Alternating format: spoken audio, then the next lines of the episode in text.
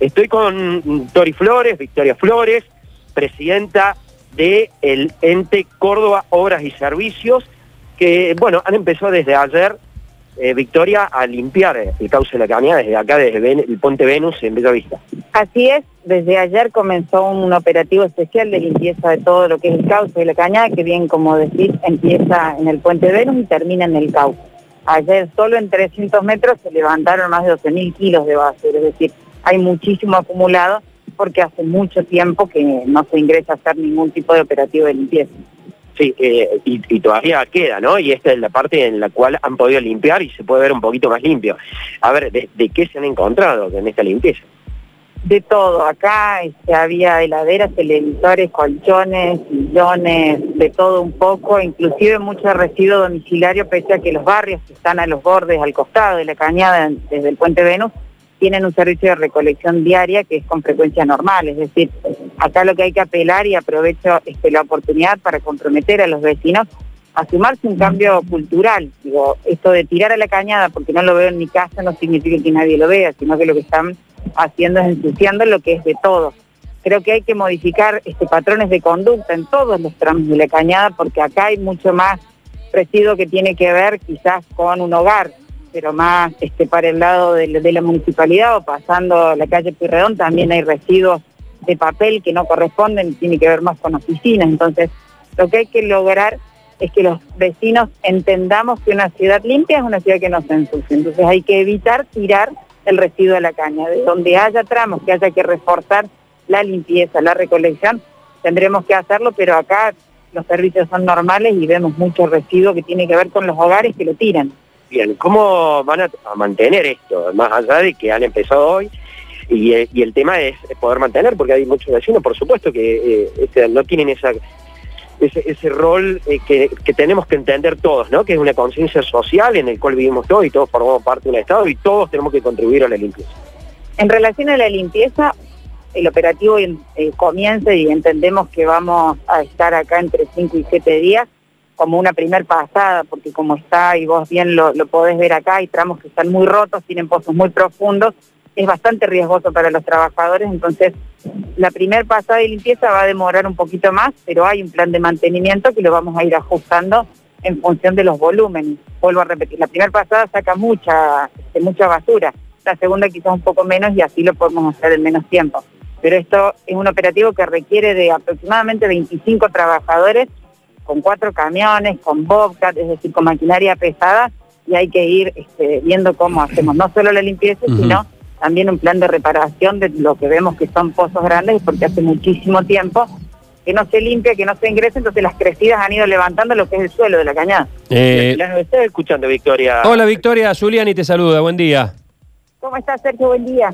Bueno, eh, acá estamos fantaseando y, no- y nos preguntamos entre nosotros, ¿será una pregunta media tonta para hacerle a Victoria Flores? Este, porque todos los días estamos hablando de, de la- de las dificultades que tiene Córdoba a nivel transporte, se habló alguna vez de la navegabilidad del Suquía. ¿La cañada podría imaginársela en algún momento como algún medio para algún tipo de, de transporte o movilidad sea- por agua aunque en sea Córdoba? turístico, ¿no? Por Aunque ahí. sea turístico, Claro. sí, ponele, ponele, como parte del río Sena en, en Francia.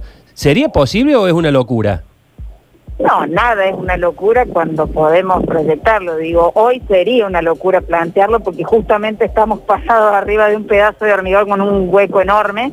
Pero bueno, hay que ir de a poco manteniéndola, Claro, a eso voy. preparándola y quizás podemos llegar a eso, sí, ¿por qué no? Yo no descarto ninguna opción. A eso voy porque cuando se hacen arreglos y reparaciones, este, acá, acá hubo un intendente que eh, hizo una, una avenida que pasaba por debajo de una de la mujer urbana y previó hacer otro hueco por las dudas.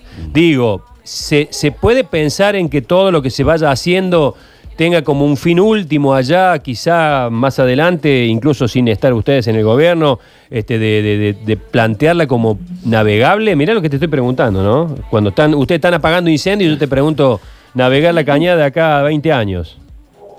Todo es posible. Yo creo que, bueno, Martí fue un intendente visionario respecto del diseño y dibujo de la ciudad y la verdad es que ojalá podamos llegar a eso. Desde Martí a la fecha, esta ciudad se deterioró muchísimo, Sí. las gestiones que pasaron no hicieron hincapié en esto y ahí recuperar la cañada va a demorar un tiempo. Yo vuelvo a repetir, no descarto ninguna posibilidad y ojalá podamos hacer la cañada navegable porque realmente como atractivo turístico es maravilloso y poder culminar aquello que Martí proyectó este, sería maravilloso.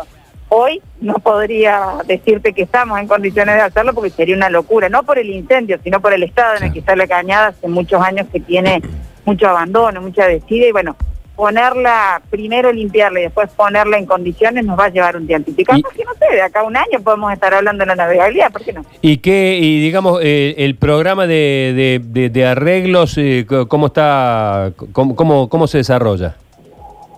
Y ayer ¿Qué viene? recién a limpiar, a medida que vamos limpiando vamos detectando y se va trabajando in situ, digamos, viendo cuáles son los lugares, cuáles son los en criollo, cuáles son los agujeros grandes que hay que mm. tapar, dónde se levantó, dónde hay conexiones clandestinas, de residuos locales que van, digo, es todo un trabajo que hay que hacer y no descartemos también el trabajo conjunto con la patrulla del río. Claro, eh, ¿cómo estás Victoria Luchi Bañez? Te saluda. Eh, el río que es para mí una belleza que tenemos en Córdoba y que se ha venido tan, tan para abajo y descuidado en los últimos años, desde la Isla de los Patos, y uno ahora ha podido recorrer, me tocó buscar algunos peces porque el agua está muy transparente. Lamentablemente, como, eh, bueno, ahora ustedes están haciendo ese trabajo, la cañada aporta mugre nomás. Eh, el río Suquia, ¿se podrá también pensar en la posibilidad de una recuperación, pero en serio? Y la verdad es que me excede un poco la respuesta, porque el cauce del río tiene que ver con los cauces de agua que por jurisdicción son provinciales. Yo no descuento un trabajo conjunto. Tenemos que empezar primero por el cauce de la cañada, que es lo que lleva y contamina el río Suchía, que es un gran caudal que va. Digo, cuando esto no se mantiene, no se limpia, realmente por más que se drague el río y tengas una política de saneamiento de un río, esto no, no colabora. Entonces me parece que hay que empezar por el principio y el principio es este, empezar a limpiar la cañada, trabajar con los vecinos, concientizar en que no pueden tirar la basura en la cañada y esto va a llevar un tiempito.